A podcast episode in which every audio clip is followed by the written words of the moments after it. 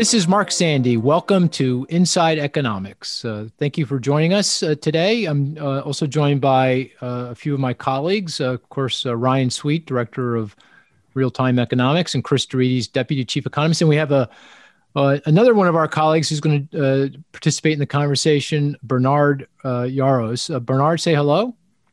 Hi, guys. Hi, Mark. Hi, Chris and Ryan. Happy to be here.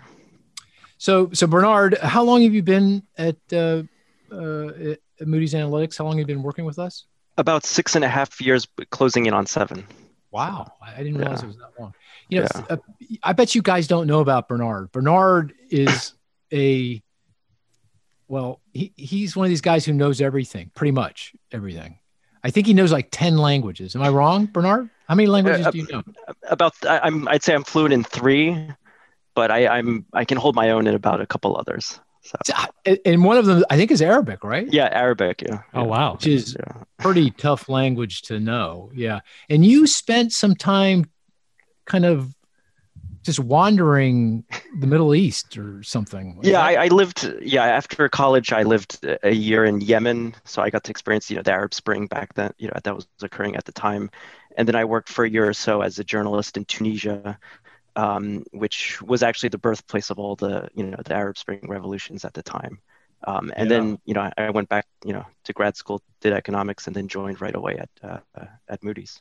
Where in Yemen were you? Were in were you in Sana'a? In, were you in yeah, the in the capital. Yeah, in the capital. Oh. So, so this must be very disturbing to see what's happened there in, since you left. Yeah, it's it's very it's it's very sad what's happened. Um, I I left really before the conflict got out of out of control, but it was already you know you, you could already see, you know, the the writing on the wall. You know, there was basically civil strife. It wasn't until a couple years later that really the Saudis intervened, um, and and that's really when the you know the human toll really you know took a turn for the worse. Yeah, you know, your internet just cut out a little bit, just so the listener knows that, that there was just a gap there. Uh, mm-hmm. You you were talking about the meaning of life, and you were going to tell us what the meaning was, and you just cut out at the last minute. But uh, yeah, but uh, just so so the listener knows. Also, you you're like a um, a squash prodigy or something. Like I remember this because I used to play a fair amount of squash, and you were legendary in the squash courts of Philadelphia, as I recall. Is that right? Yeah, you still play I, squash? I, I don't. Uh, I, I, tore my Achilles uh, uh, when I started at Moody's. Actually, I was in a cast for several oh, months. Uh, so after that, I never, you know, I, yeah, after that, I've never played. So yeah. Hey, you know, uh, did you know this, uh, Bernard, about Chris? He's he's he was about ready to turn pro in bocce ball. Did you know that? I, I heard the last heard, uh, episode. Yeah. Yeah. like I, I mean, it, I don't. Chris, why didn't you turn professional? Like I can't. I, I, I, missed out on the scholarship. Right. That oh, was, that was it. The scholarship. Damn. Uh, so you would have been like, uh, how, I mean, if you go pro in, in bocce ball, is that like a big deal? And you can make a lot of money doing that. Oh, certain circles, yes. So that means if, if you had gotten that scholarship, you would not have been an economist. You would have ended up being. I would have never had to uh, pay for a coffee again. Right? very good. Very good. Well, we've got a very talented group. And oh, I should should say, yeah, Bernard is with us because Bernard is uh, critical to our analysis of federal uh, fiscal policy. So every time uh, a new proposal is put out there, you know, everything from the CARES Act a year ago to the uh, $900 billion COVID package at the end of last year, the American Rescue Plan, the Biden Build Back Better agenda. Uh, uh, Bernard goes into into uh, hyperdrive and uh, helps us evaluate what the macroeconomic consequences of those policies are. So we're going to talk about fiscal policy, and we'll come back to that in a few minutes. But as you know, because you are uh, regular listeners to this podcast, it has three parts. Uh, part one, we go over the key statistics of the week. Uh, you know, we're here talking to you Friday afternoon, so we've got a whole week worth of uh, data. So we're going to talk a little bit about that. Uh, and, and I'm, I just I'm going to add a little twist here. I'm going to ask everyone to identify one or two statistics that uh, they think listeners should be following uh, regularly to gauge something important about the economy and we'll come back to that. And uh, part two is uh, the big topic, and this because Bernard's with us, it's going to be about federal fiscal policy. So there's a lot to talk about there, uh, and uh, we'll dive into that. And then finally, part three, I'll pull it all together for everyone and uh, give you a sense of based on the conversation uh, where where we landed. So that's the the script moving forward. So the data. Um, I usually start with Ryan, but let's mix it up a little bit. It, oh, and I should ask Bernard, do you want in on this con- part of the conversation too, or do you want to wait till the fiscal? I, have got my, I've got my, you got one. Yeah. Oh, it, you got one. Okay. Mm-hmm. All right. Oh, okay, prepared. baby. All right. So we're coming back to you, but I'm just, you know, because you know, these other guys have been doing it for a while. They're going to show you how it's done, you know? So, okay. all right. All right. Uh, Chris, uh, what's your statistic of, of the week? All right. 1,453 dollars. Dollars one thousand four hundred fifty three dollars. One thousand four fifty three you guys know what that is uh, bernard i'm thinking no um, that's a tough well, one. Can you give us a hint uh, chris? Uh, or are you going to give it away if you give us a hint? That's housing related. Yeah. 1400 he goes to that well. I know he's a housing guy housing market i knew it was housing related but uh, I, I don't know chris what is oh, that? Oh. Uh, no. Uh, ryan's got it. He no, always comes no. in comes through. Come on. I don't know this one. But we got existing home sales. We got uh, housing starts, but none of those. I can't think of anything in those reports this week that go to one thousand four hundred. Is it? Can I, oh, can I? Can I say? Is it the uh, average or median monthly mortgage payment? Oh, that's a nice guess, but it's not no, right. Be- oh, oh, really? I, I, it could be right. It could be right because you don't know if it's right or wrong. But damn, it's got to be pretty close to one thousand. I'm going to look it up. I'll look it up. The average mortgage payment. I, I defy you, someone out there, Bernard. While you're waiting, look it up because Bernard gets to the statistics very. Look up the just Google uh, say I think it's more like the average as opposed to the median, but uh, you know, average or median. Okay, so what is it, Chris? It is the um, the price per thousand board feet of lumber. Oh, so it's I, sh- I should have known that one. Yeah. And uh, that is down 15% from the peak, which was just two weeks ago. Really? Peak was 16, 17. Yeah. So lumber prices have been coming down, but they've been vol- very volatile, right? So there's still very lots of volatility. But do you think they, uh, they have peaked though, or are they are we on the other side of this uh, surge in lumber prices, or is this just data, uh, just the volatility in the data? I think uh, I think we're going to we might have peaked, but I think we're going to remain at this elevated level for a while. Mm-hmm. So we'll mm-hmm. probably bounce around for a while. Mm-hmm. But I, I, think a key point is that we that uh, commodity prices certainly can and do adjust very rapidly. Right, this is 15% down in two weeks. There's been a lot of inflation talk, uh, certainly, and I think that's valid. But commodities have a way of uh, adjusting very, very rapidly. So, mm-hmm. if it's not the peak, I, I do foresee that uh, we will see some correction later on this summer, uh, certainly as things continue to um, to settle down. Yeah, and we we talked about this a couple of weeks ago, maybe several weeks ago, and we, there's a bunch of things going on here. But uh, as I recall, the key thing is a lot of sawmills shut down during the pandemic, and there's just taking a bit of time to get those sawmills back up and running. Is that do I have that right? Well, what I... I've heard is that the sawmills are running at capacity, but there's very little uh, desire to expand capacity at this point, right? Because if the sawmill owner thinks that this is a relatively short-lived phenomenon, demand is really strong now, but it could taper off later this year, then they're not going to make a big investment. They're just they're happy to collect the dollars that they can now and and wait, right? So I think we have a little bit of a cat and mouse game, right? Uh, Got it. They need a clearer signal that this is here to stay, or that you know these prices are going to remain elevated. It isn't just speculation that's going on as well. So, but presumably they could still make a boatload of money even if the price of lumber was cut by a significant amount. They could still make a lot of money here. Yeah. They could, they could, but it's not. You know, putting on another sawmill is takes some time. It's not a costless endeavor, right? So. Yeah. While we're on housing, uh, housing statistics did come out, the housing starts numbers, and that was a bit on the soft side for single family uh, uh, housing starts. And Home yeah. sales also existing home sales, they're strong, don't get me wrong, but they're down. You know, they were 5.85 million, I believe, which is That's well right. below where they've been in the last six, nine, 12 months. They were well over 6 million uh, units per annum. Do you think uh, we're seeing now uh, a, a, more of a, a, moderation in housing activity? Is this, again, just data, statistical noise, or do you think we're starting to see some coming back to earth of the of the single family housing market uh, based on this data? I think we are uh, starting to push up against the limits, and lumber plays into this as well. So some of the uh, decline in lumber prices might be builders responding as well that well, they're they're just not going to build or they're not going to uh, accept that price, right? So I, I, think we will see some moderation, but I, I do expect the rest of the summer uh, for demand to remain quite quite high. So I don't think this is going away or that we'll see a sudden correction, but I I I wouldn't be surprised if we're at the top here. We might just bounce around at this level and then uh, gradually come back into equilibrium later this year.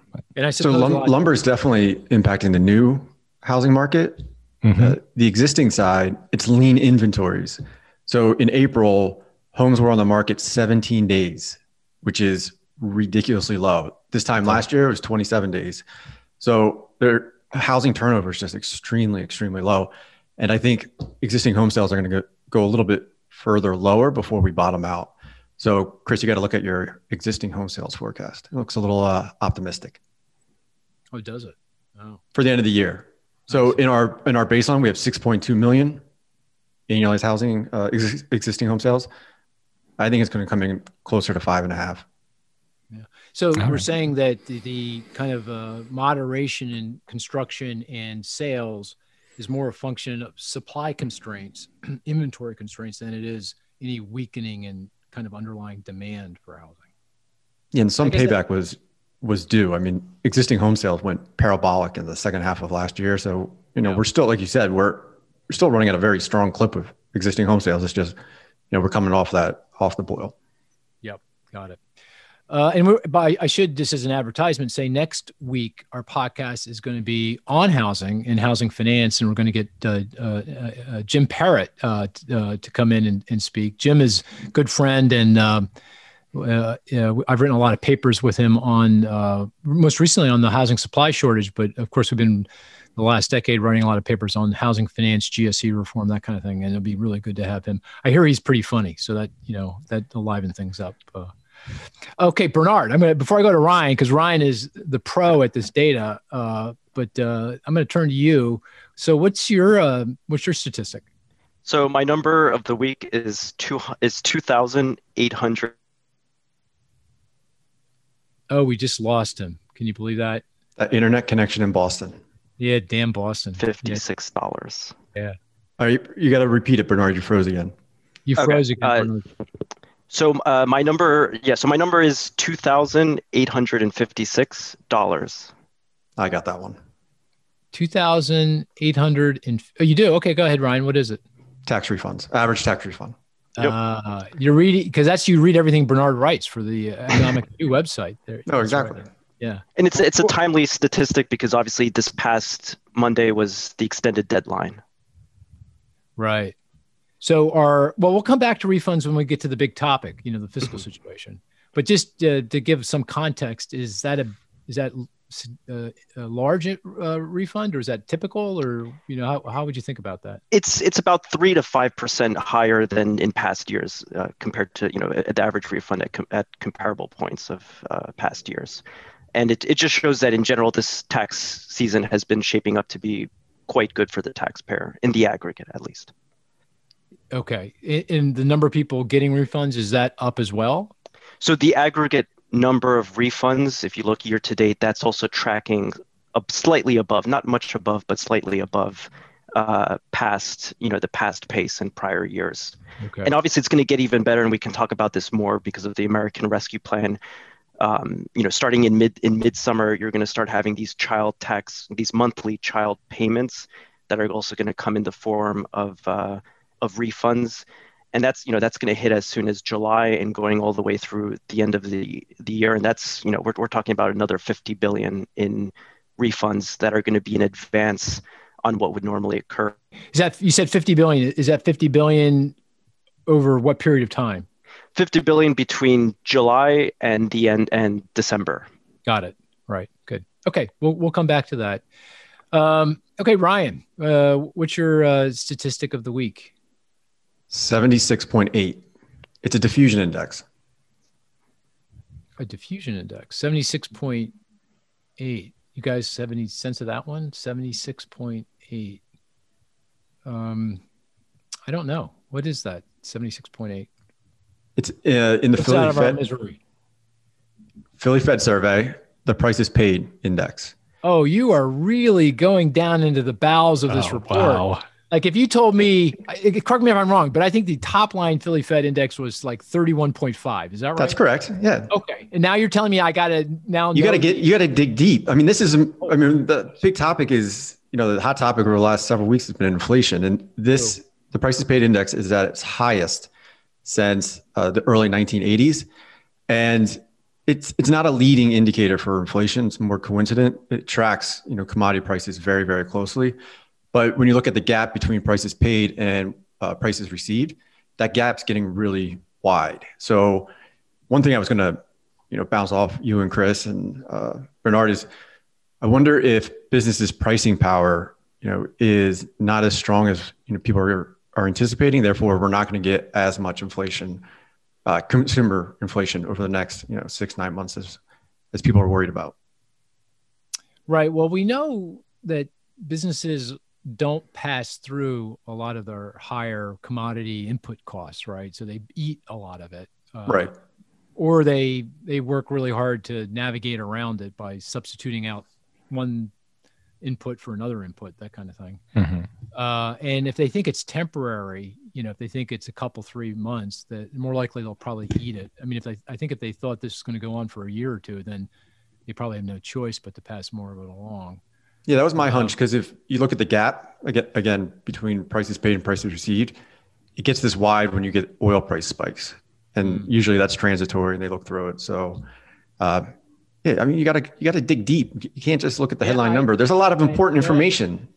I, I, hear you. I hear you. I, I, think the other thing you do is you kind of put these dif- different diffusion indices we get from different uh, Federal Reserve districts from across the country onto a kind of an I so-called ISM basis, so you can compare apples to apples. ISM is Correct. the industrial, yeah. And on an ISM basis, what was the Philly Fed? Was it uh, 64? It did uh, not in the prior down. month.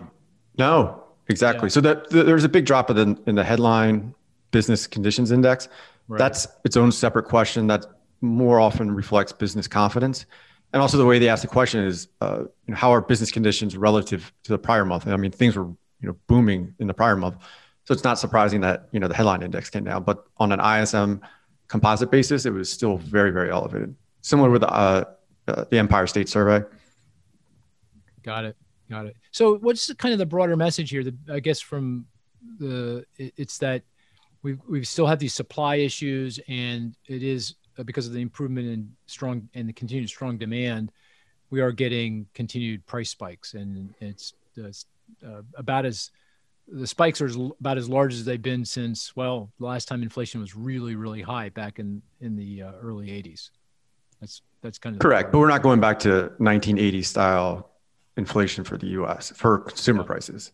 So I, th- I still think the inflationists are s- still crying wolf. Like it's not you know we're not uh, going to embark on you know double digit inflation in the us all right. Hey i got you want to hear my statistic yeah. You ready? What do you got? 89.9%. 89.9%. Any any ideas? I'm not digging that deep either. I mean, it's pretty much in your face kind of a statistic, especially you, Ryan. Yeah. Uh, 89.9%. Tick, tick, tick, tick, tick. Give us a clue. Ah, okay. Uh, well, if I if I give you this flu, flu, uh, clue, you'll know, but it's okay. I'm because I'm going to put you out of your misery. Uh, uh, 99.8% is the state of Florida. The state of Florida is at 99.8%. Oh, you're still not going to get it. I'm surprised. Vaccin- I thought that- it's not vaccinations. No. No. No, it's not. We're never going to hear that.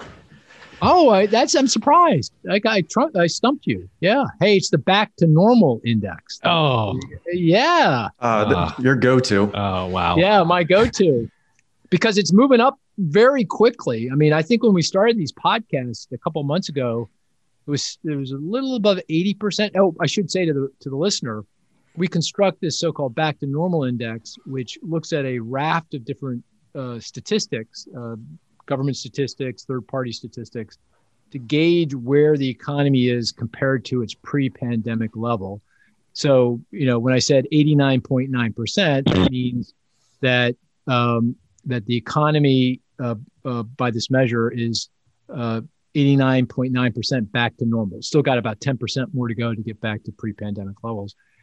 And that that it's rising now very very rapidly opening up the florida is there's no state that is completely back to normal but florida is on the cusp as i said you know very very close. Uh, and do you know the state that is at the bottom of the list big state that is at the bottom of the list? You probably know this right? New york? New york? Yeah new york. Yeah new york. It's it's uh, just below 80% so but it's I, I, suspect now that new york is opening reopening uh, officially uh, that'll start rising very rapidly. So I, so uh, to me, that this index has done a very good job of kind of uh, capturing all of the economic data and kind of putting it into one statistic that you can get your mind around. And it's saying, yeah, we're coming back. Oh, but by the way, the the bottom, the nadir, back uh, a year ago in the teeth of the shutdowns, was 60%. So the economy was 60% of its pre-pandemic level. So we've gone from 60% back up to almost 90%. So we've made a lot of progress here and we're getting back really uh, very, very quickly uh, back, back to normal. Um, I did want to ask you what, I think I, I mentioned this. Um, uh, is there a statistic or two that you think the listeners should be watching on a regular basis? And we'll come back to, if not every week, you know, every couple, three weeks to uh, get, uh, uh, just remind people of the statistic and what it's saying that people should be looking at. And here, I'll give you an example, uh, just to give you uh, a sense of what I mean. So, uh, you know, of course, inflation is top of mind. Everyone's nervous that this uh, this uh, accelerate this uh, spiking in commodity industrial prices is going to result in broad-based, persistent inflation that's uncomfortably high. And one statistic that I think would be useful to look like, kind of like a poster child for all of this, is copper prices. I think I mentioned this in one of the other podcasts, but copper prices, the uh, we, economists call it uh, copper Dr. Copper because it's a you know very sensitive uh, price. it gives you uh, it's global, gives you a really good sense of uh, you know what's going on globally uh, on a real time basis. And right now, I look today, it's at four dollars and fifty cents. That's that's indicative of you know a lot of inflationary pressures. Anything over four dollars is uh, is uh, you, you, know uh, inflation. so if it comes back below four, that, means we're kind of moving in the right direction. Three dollars per pound that would be kind of typical. That's what you'd see on average through the business cycle. Uh, and uh, closer to two, which is where we were a year ago in the middle of the pandemic. That's bad. That's the economy's really struggling. So we're four dollars and fifty. So we'll come back to that statistic. I think you know may- maybe every week, give people a sense of where it is, and then that gives them some context of you know where we are with regard to these inflationary pressures. So something, something interesting that, with copper. uh, just re- something interesting with copper. There was a strike at a Chilean uh, uh, mine, so I think that's put some temporary upward pressure on on copper prices. So we have this daily uh, industrial uh, metals price index. So I was looking through to see what's driving this big increase. It's up 20% this year and it's copper, it's oil, it's lumber, nothing really surprising, but a lot of these are experiencing some sort of uh, supply constraint. So I think that's a huge issue that is likely going to plague commodity markets through the rest of this year. Yeah, I, I mean, I think copper was, if I go back a, a, few days ago, I think it was like a four buck ninety, and that might go to your Chilean uh, strike. Uh, seems to be coming back down a little mm-hmm. bit. So uh, do you, well, do you have a statistic you think we should be watching on a regular basis uh, uh, for the listener, Chris or Ryan or Bernard? Any, any thoughts there? So I'd say on a weekly basis, uh, UI claims, unemployment insurance claims. Okay. You know, come okay. out every Thursday. I eagerly await Ryan's write up. So, you know, it gives us a good sense of what's going on on a high, higher frequency basis than the monthly employment report. So clearly something you want to watch. And you can see the downward trends over the last couple of weeks. And where are we now uh, on UI claims? So this week we're at uh, 444,000. Yep. Right. And what would be what would be typical? What would be uh, you know we're back to normal. Well, pre-pandemic we're at 215,000. 215. That was with pretty tight labor market. That was yeah. Right. That, that might have been below average. So 250. I think, I think yeah, 250 or 300 would be you know typical things would be bet- better. Yeah, back closer back to normal. Okay, let's yeah. watch that one on a regular basis. Uh, uh, Ryan, uh, do you have one we should be watching? I'll give you two since you usually don't like. Okay. Yeah. you don't like mine. give some options. I mean, I agree what you said last week, and I think I, I would pay very close attention to the ten-year Treasury yield. I mean, I've been a little like bit surprised. I've been, I've been a little surprised that it hasn't moved much higher since you got all these inflation concerns, but the 10 year, actually, I think it's down recently. So I was curious what, what, what's, what's pushing it lower. The data, the economic data has come in, you know, weaker than the consensus ex- has expected. So there's a Citi economic surprise index, and it kind of closely tracks changes in the 10 year treasury yield. So we're at one point, I think today, six five, mm-hmm. uh, and the bottom was last August, and we hit I think almost 50 basis points, 0.5. So we're up 110 basis points or 1.1 percentage points. So uh, if it so uh, if it starts rising, you would what's your interpretation of that? That that the economy is normalizing, that we're getting back mm-hmm. to something more typical. And in the long yeah. run, what sh- what should the ten year Treasury yield be? I know this may be a matter of some oh, debate. Wow, yeah. yeah. we don't want to go down this road. Oh, we really uh, don't. yeah. No, I mean, I think rates will rise, and there's not necessarily a level that you know is really going to start to hamper the housing market for the next you know six to twelve months. It's the pace of the increase in the ten year Treasury yield. Because before, when we had this big run up earlier earlier this year, I mean, the Fed was we know rates should be rising, but the bond market was going too quickly, and they kind of like job job them down. Okay. But the other stat, which I'm watching because we have all this excess savings, we're trying to time when we're going to get this big release of pent up demand for consumer services. The number of people going through TSA checkpoints. Yeah. Well, 1.7 million yesterday. 1.7 million. In in uh, in 2019, about the same time of year, it was three million give or take. Okay, so we're still a million, million and a half below every uh, per day below where we should be. But if you look well, at the trend, typical. if you squint, you're starting to see, you know, it's improving. Yeah, but I that may take some time to get back. We, the economy, you might deem it to be back to normal before that gets back to pre-pandemic, right? Because there's going to be a lot of domestic tourism, but I suspect global travel will be impaired for a while and business travel for yeah. quite some time. We, we read about all these anecdotes of, uh, and you can see it in the in the CPI data. You know, lodging away from home prices are rising, rental car price, prices are rising very quickly. So I'm I'm using this kind of gauge when people are going to release their demand for like, consumer services like vacations and things like that. Yeah, got it. Okay, so uh, we're going to watch uh, copper prices. We're going to watch uh, UI claims. We're going to watch the 10 year treasury yield, and we're going to watch TSA uh, a number of people go through TSA checkpoints uh, every every month and see what they're telling us. Okay, all right, um, good. Uh, oh, Bernard, I, I failed to ask you. Was there any statistic that you think we should be following on a regular basis? So, on the topic of inflation, I, us- I usually like to look at um, at what they call sticky price components of uh, of CPI. So, this, the Atlanta Fed um, disaggregates the consumer price index into flexible prices and sticky prices. And sticky prices are essentially, you know, they're prices that form, the, you know, the basket of goods and services that um, don't, you know, these are prices that don't change frequently. So if if price setters, you know, can only change these prices like for shelter, education, and and, and um, healthcare only you know, at, at, very infrequent intervals, they're going to have a lot of, you know, they're going to have inflation expectations in mind. So, um, and this, you know, these sticky prices are a good indicator of where inflation will be going, you know, 12 to 12 to 24 months uh, down the road. So that right. that that, that uh, you know, so so that's where I, you know, in the CPI, not all not all of its components are as forward-looking as others, um, and and this, these ones tend to be quite forward-looking just because there's a lot of inf- inflation expectations Got embedded it. in them. Got it. Is that the you said the Atlanta Fed? You said these yes, because there's the a number Fed, of them. Yeah. You, your favorite is the Atlanta Fed. The, the yeah, kind of the yeah, trim. Yeah. yeah. Okay, that's a good one. Yeah, so we'll be watching that mm-hmm. as well. Good. Um, so, uh, Bernard, before we kind of dive into the big topic, which is fiscal policy and a lot to talk about there, uh, anything else uh, you want to tell the audience about yourself? I mean, you speak 10 languages, you're, you're a squash prodigy, you, I know you moved to Boston. That's why there's no internet connectivity there.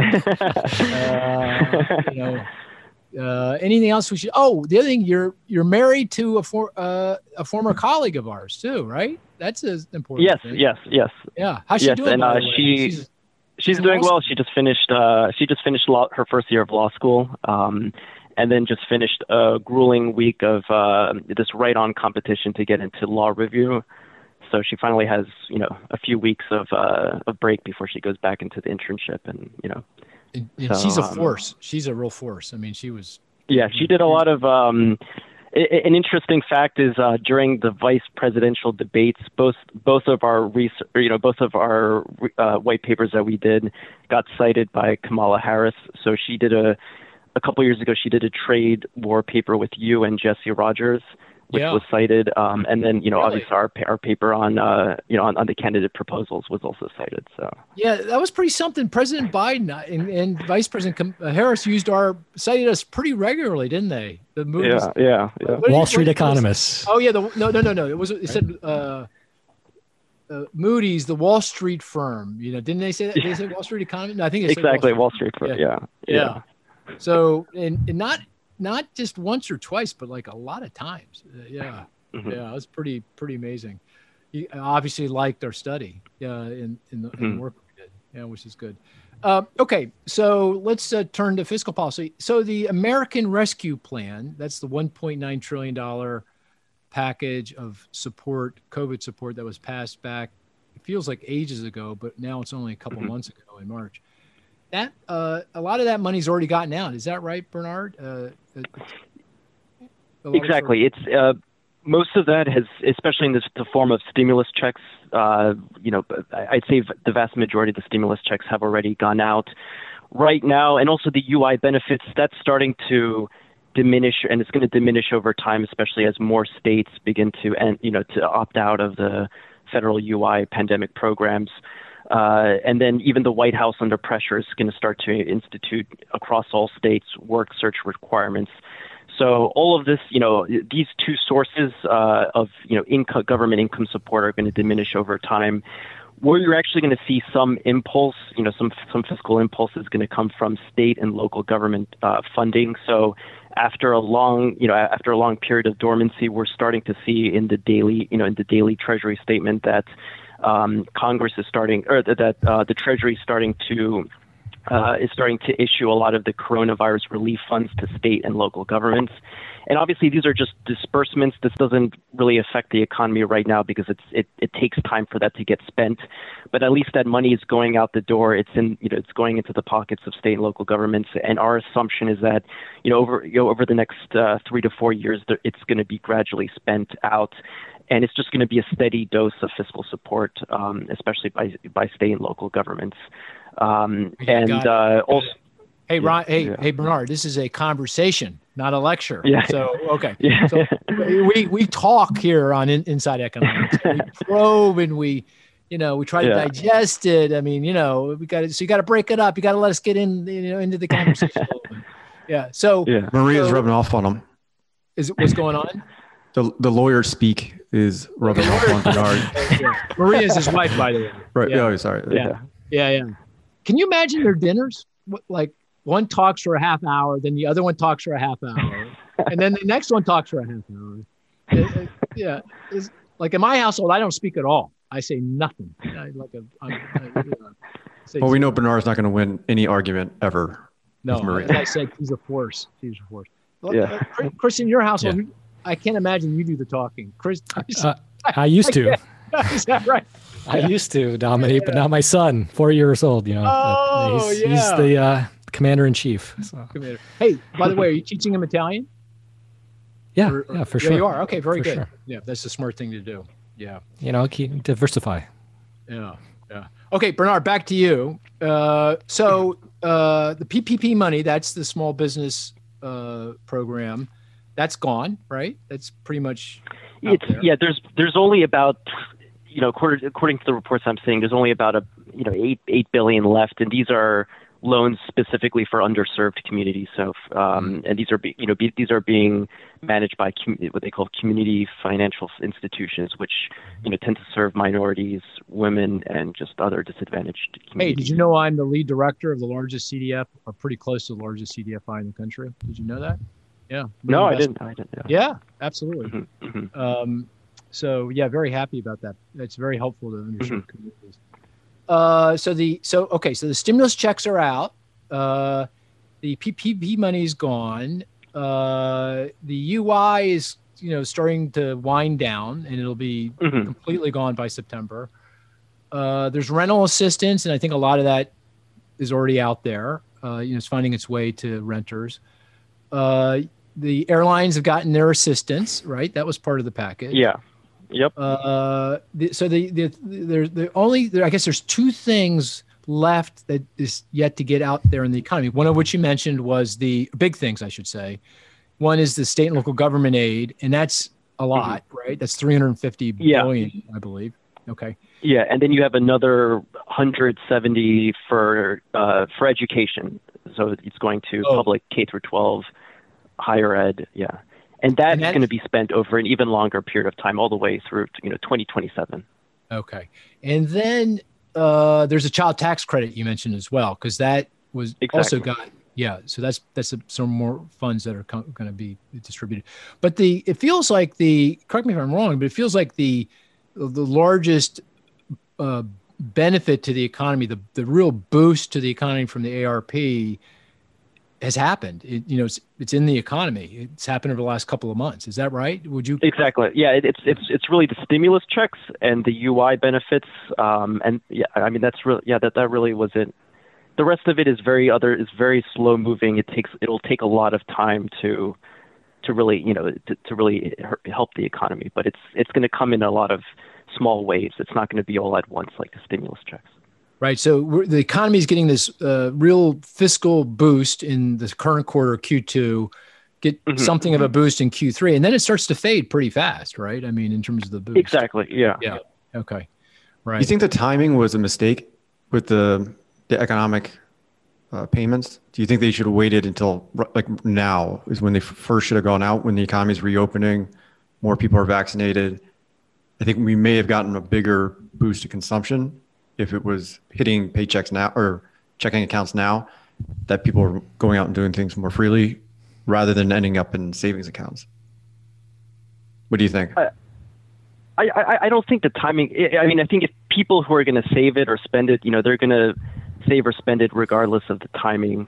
Um, and I think it, you know, if they had waited to send them out, it also causes more trouble for I, guess it could, yeah, it could just be another headache for the IRS, especially at a time when they're also going to be dealing with child payments and other and other work. So I, I don't think it really, it really. Uh, I don't. I don't think timing is the issue because I mean, yeah, if you're going to be spending it, no matter what, uh, if you're going to save it, you're going to save it when you know when it whenever it comes. But uh, I don't know. It, it, could. It might have come to a little bit too soon, but I, I don't think it's really a, a, big issue. That big a deal. What What about the argument yeah. that it's created a disincentive to work, though? That, the UI, the UI, or all the or even yeah. the stimulus check, right? But, oh, okay. Yeah.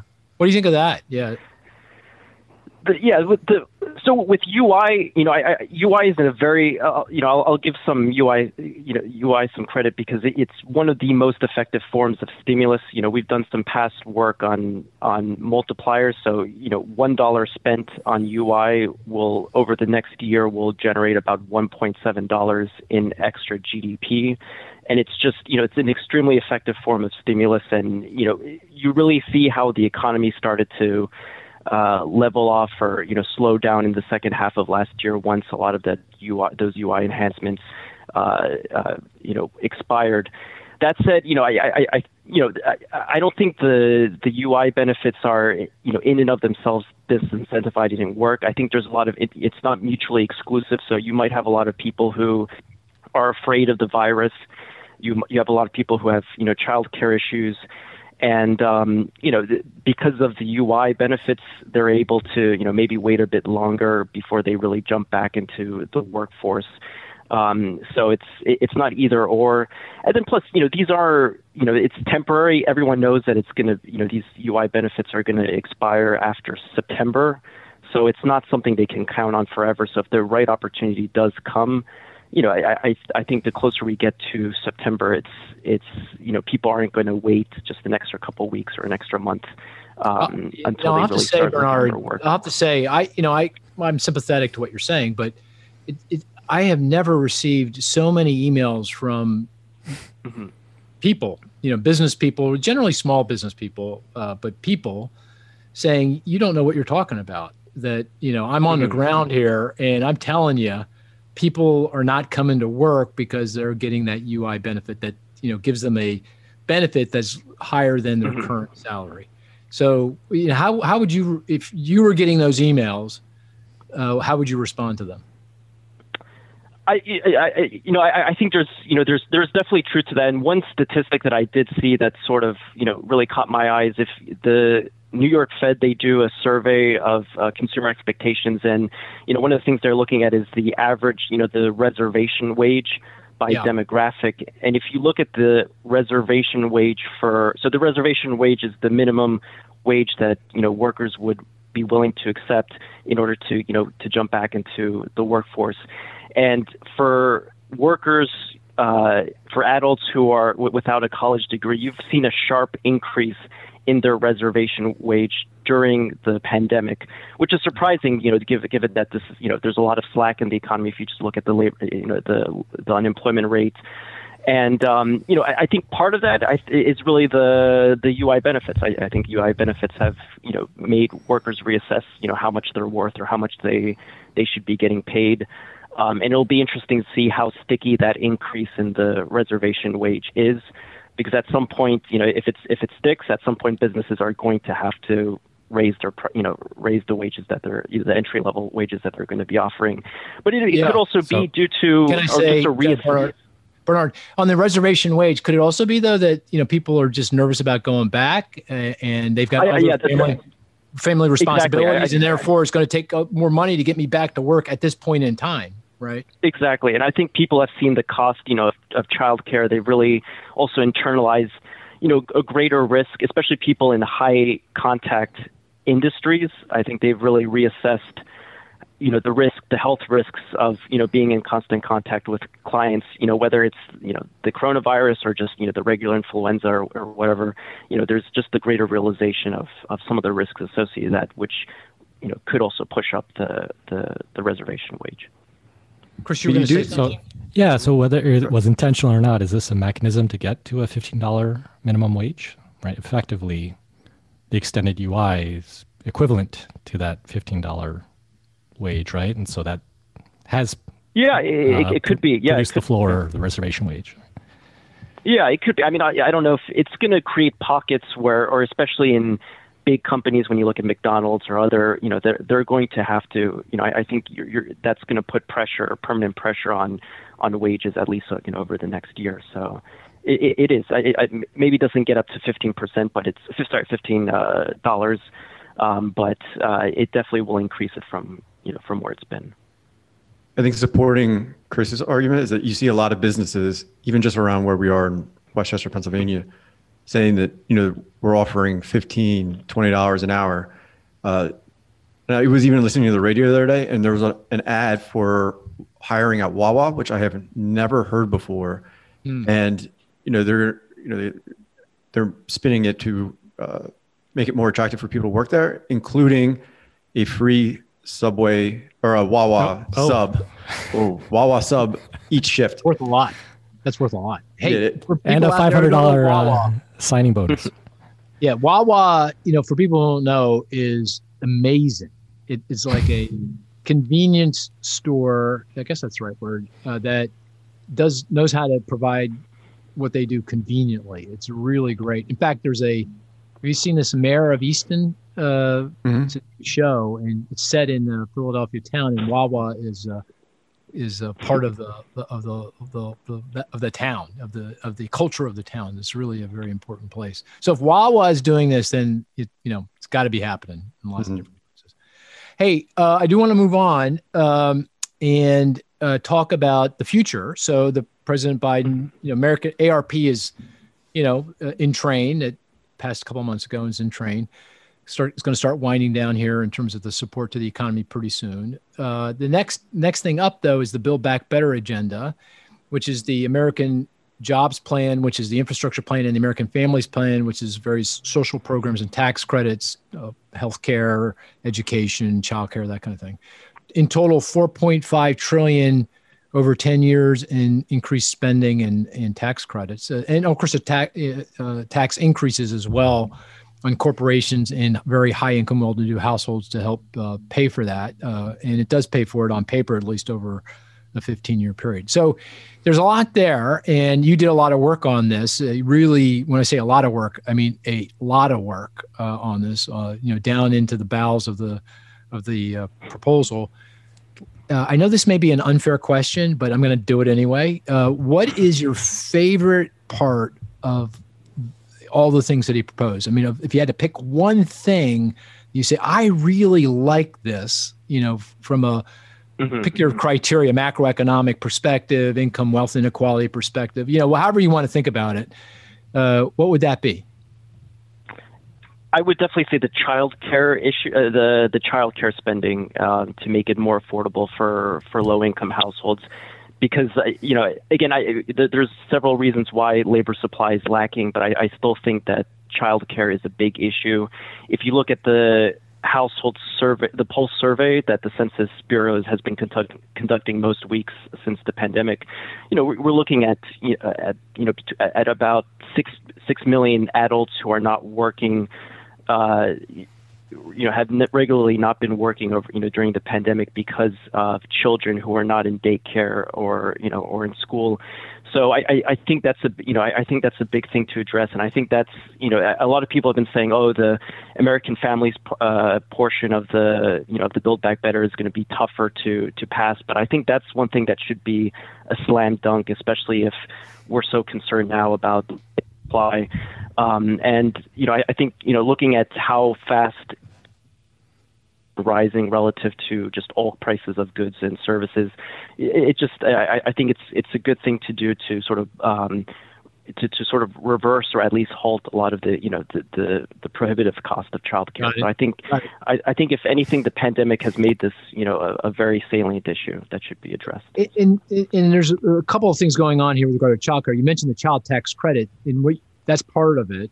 But the other thing you're talking mm-hmm. about is for uh, families that uh, spend more than 7%, I believe, of their income mm-hmm. on child uh, care, they will be able to get this benefit to uh, help uh, pay for child care. That, that's what you're talking exactly. about.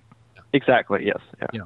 Yeah. And, that, and that, that's, that's an idea that's been kind of out there for quite some time uh, that, mm-hmm. you know, uh, that we actually did Sophia Koropeckyj, one of our other colleagues, and I did a paper when Elizabeth Warren, Senator Warren, during the, during her campaign came out with a very similar kind of plan. So that that paper is out there. People are interested in, in taking a look. Okay, so that's what you you like the most, and I, I think that's because you guys aren't expecting any children, are you? Or no? Oh, uh, okay. wow. Well, we be the first to not know. Now, not now. Yeah. Inside Economics wants to be the first to know if that ever yeah. okay. Yeah, at least now, not now while she's in law school. okay, got it. That makes it, yeah, that, that yeah. actually makes a lot of sense. Okay, yeah. well here's here's a really tough question.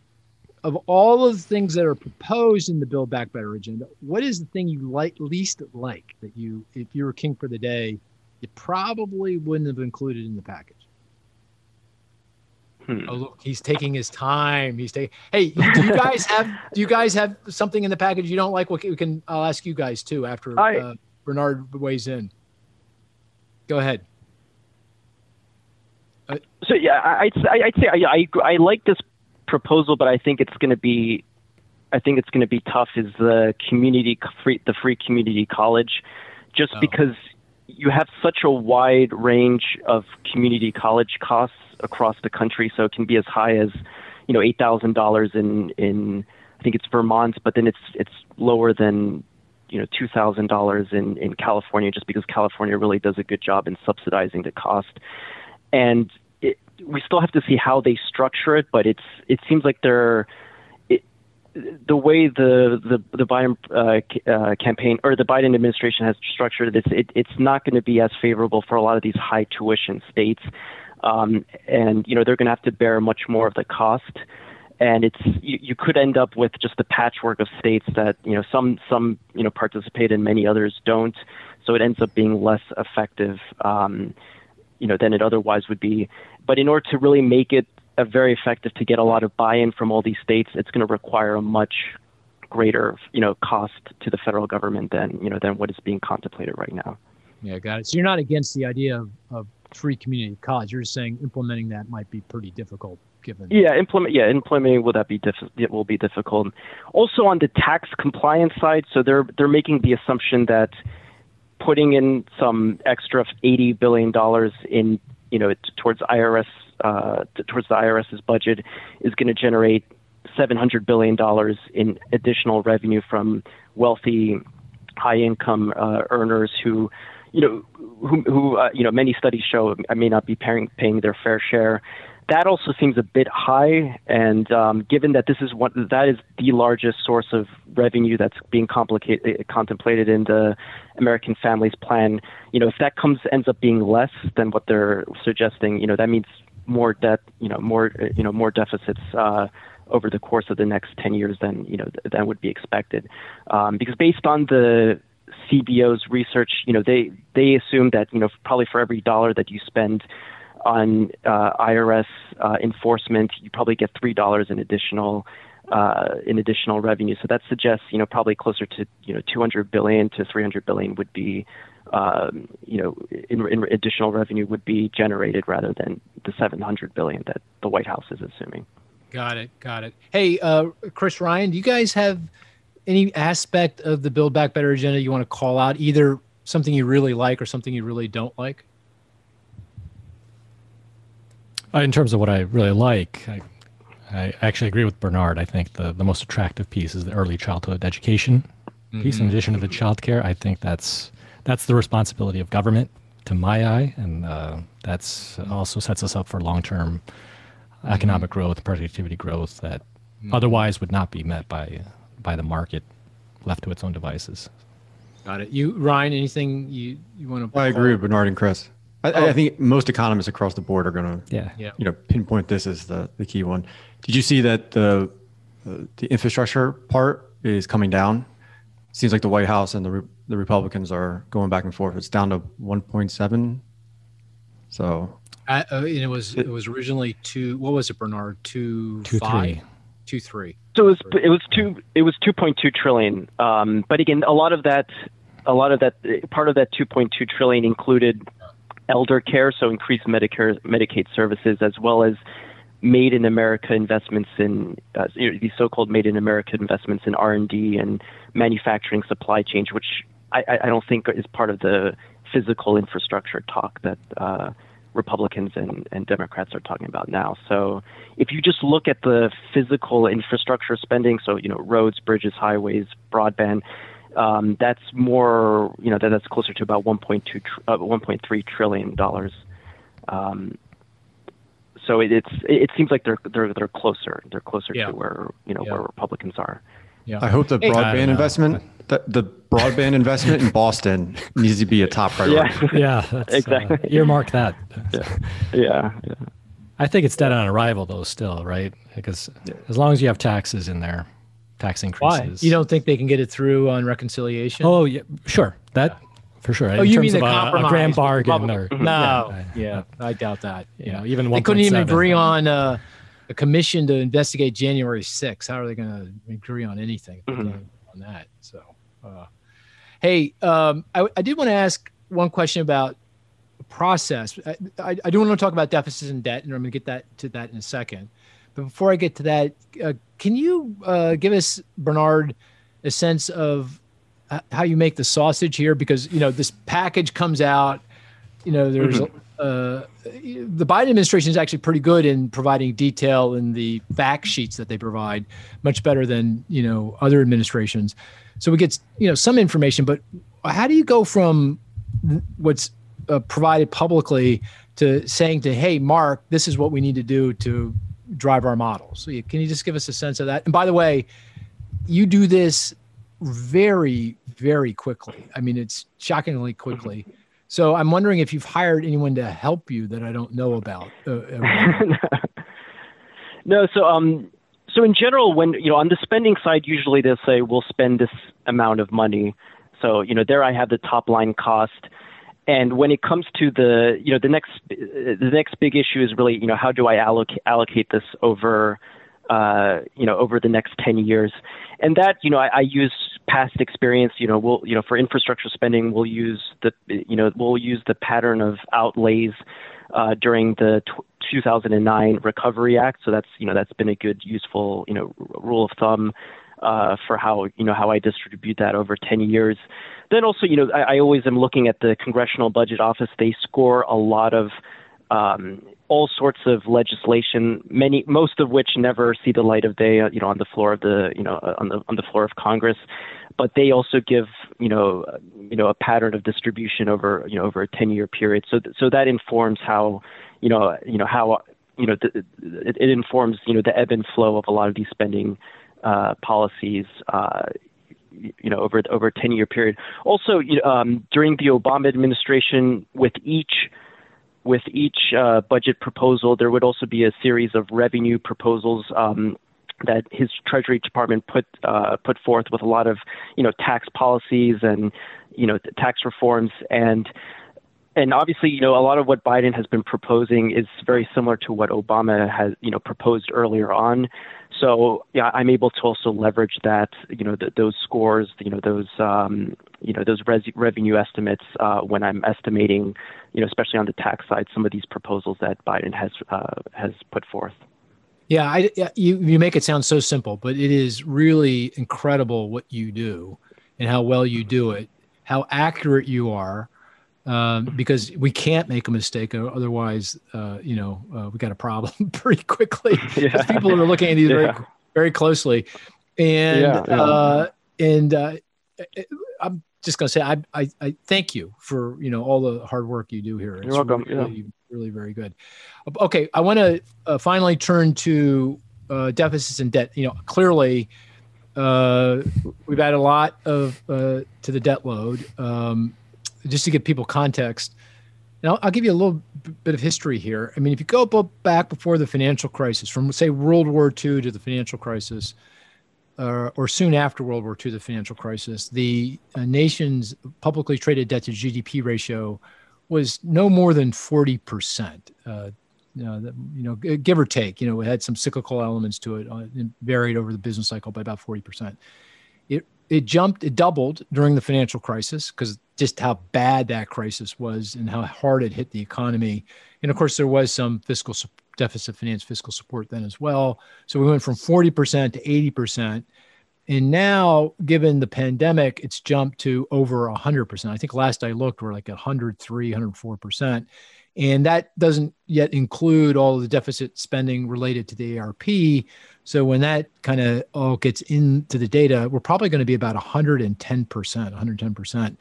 And uh, the highest it's ever been uh, uh, is 105, 6% immediately after World War II for obvious reasons.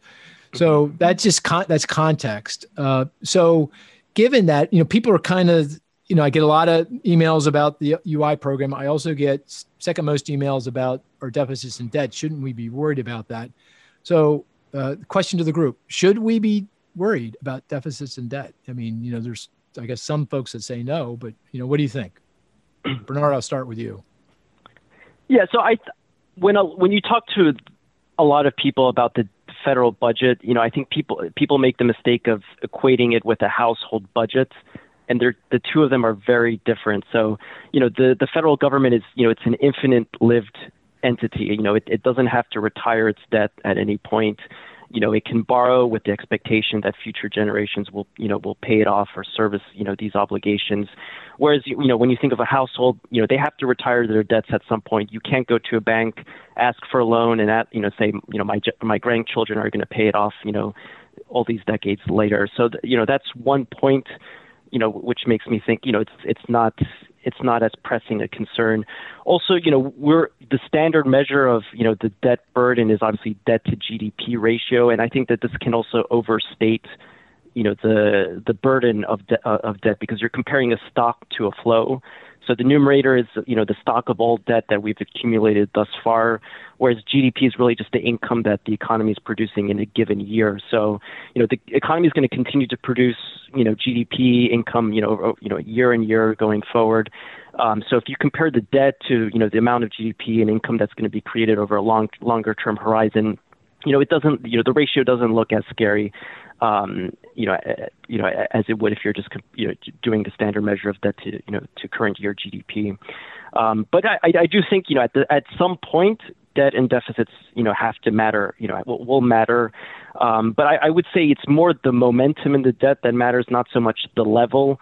So if we were to somehow hit 200% debt to GDP ratio, uh, but as long as that stays, that ratio sort of stays stable um, I don't think investors are going to worry so much because it, it, it'll show, you know, the stability in that ratio will just show that the government is doing something, whether it's immigration reform, entitlement reform, or or tax reform, to keep that uh, you know that ratio uh, stable. Whereas if you know if you see the debt to GDP ratio rising by a few percentage points each year, you know year after year, and it, without any signs of uh, of uh, stopping or slowing, then that's when you, I, I think you, we really get to sort of a breaking point where you could get sort of a crisis of confidence, um, and investors start to ask for, you know, higher interest to compensate for the risk of not getting paid back, and then you really, you know, interest payments spiral out of control, and you're saying uh, something on president, yeah. You're saying it's high, but as long as it's high and stable, we can navigate through, no big deal. But if it continues to move higher, at some point, mm-hmm. investors going to say, "Oh, I, I can draw a line based on these data points, and the line is taking me to a place where I really don't want to go. And exactly, yeah. Okay, got it. What do you guys think? Uh, what is your view? Are you as sanguine as uh, Mr. Yaros uh, is here on uh, deficits and debt? Yeah, I'm not worried about the deficit in the near term.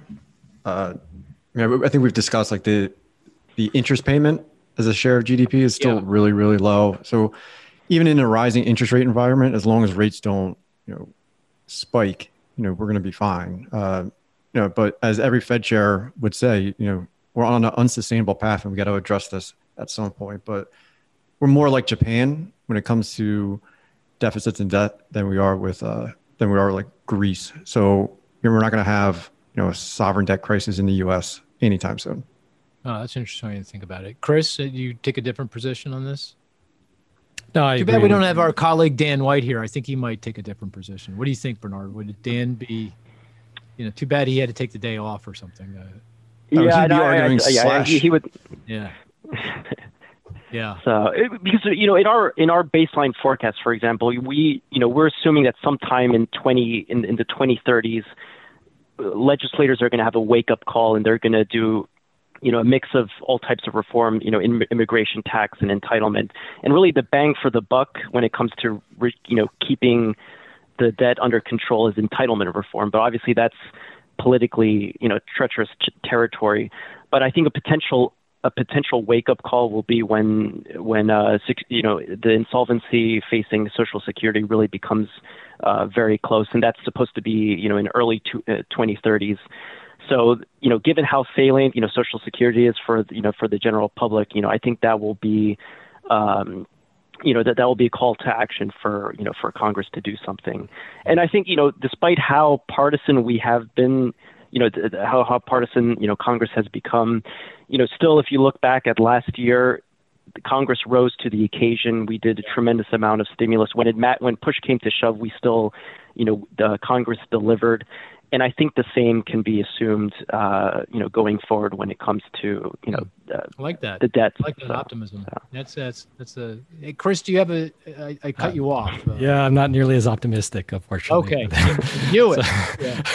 well, he's Italian, yeah. so I mean, he's being biased by his experience in Italy. that's a good. Yeah. I think I think the problem is, yeah, sure, debt is not a problem today. Deficits are not a problem today, but when they become a problem, when suddenly it is an issue, then you have no room to maneuver, right? So the time to act, the time to think about it is now when things are relatively stable. But like climate change, right? At some point, things can uh, get away from you, and at that point, you have no more. Uh, you know, have no more options, right? You have to en- enact austerity or take very aggressive actions that would be very punishing, very damaging. So I, mm-hmm. I think we need to put the focus back on debt and deficits at this point, and uh, yeah, and I, I, would also put everything on the table. No, right? There's no sacred cows here. Uh, the defense budget, everything uh, uh, should be fair game in terms of trying to get back to a more balanced situation. Way to end the podcast. It's really going to be. It's yeah. On an encouraging note.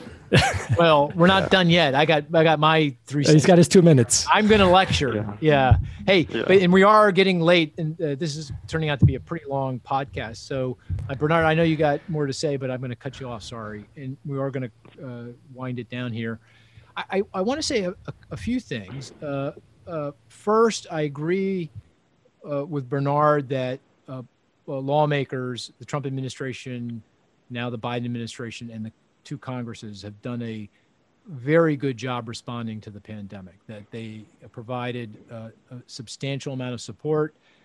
By my calculation, about five trillion dollars worth of uh, deficit finance support, about 25% of GDP, and that saved the day. Uh, and and I think that if they had not done that, the economy would have been substantially weaker and our fiscal problems substantially worse because of the tougher economy. Unemployment would be higher, uh, and thus government spending higher because of uh, the automatic stabilizers in the budget. Revenues would be a lot lower. Of course, stock market would be a lot. You know, everything would have caused our fiscal situation to be a lot better. So I think we really didn't have a choice, and uh, at least not a, a, good economic choice. And fortunately, uh, policymakers, lawmakers uh, did the right thing. I will say though, it took a little bit of pressure for that to happen. Uh, here, I'm going to say something that may be a little controversial. I'm not so sure we would have gotten all of the support if not for the Georgia Senate races, right? Because it, you remember the Georgia Senate races, uh, they uh, Georgia they were under Republican control. We had the November election. Uh, the margin of victory for the Republic uh, uh, uh, wasn't wide enough, so there had to be a runoff. And as soon as it became clear that those races were competitive, that's when Congress and the Trump administration came together at the end of December and passed a piece of legislation to support the economy. And by the way, if they hadn't have done that, I think there's a pretty good chance that the economy would have gone back into recession. You remember back in December, we lost jobs and the, the pandemic was raging. It wasn't clear when we are going to get vaccines. It was a pretty dark time. And uh, because of that uh, COVID package, that $900 billion package, it turns things around. And then, of course, the Georgia Senate uh, uh Senate uh, seats flipped to the Democrats, and you got the American Rescue Plan, and now we're off and running. So, you know, the history of all this may have ended up being very different. In our assessment of what lawmakers uh, had did may not be as glowing if, in fact, you know, that had been a different turn of events.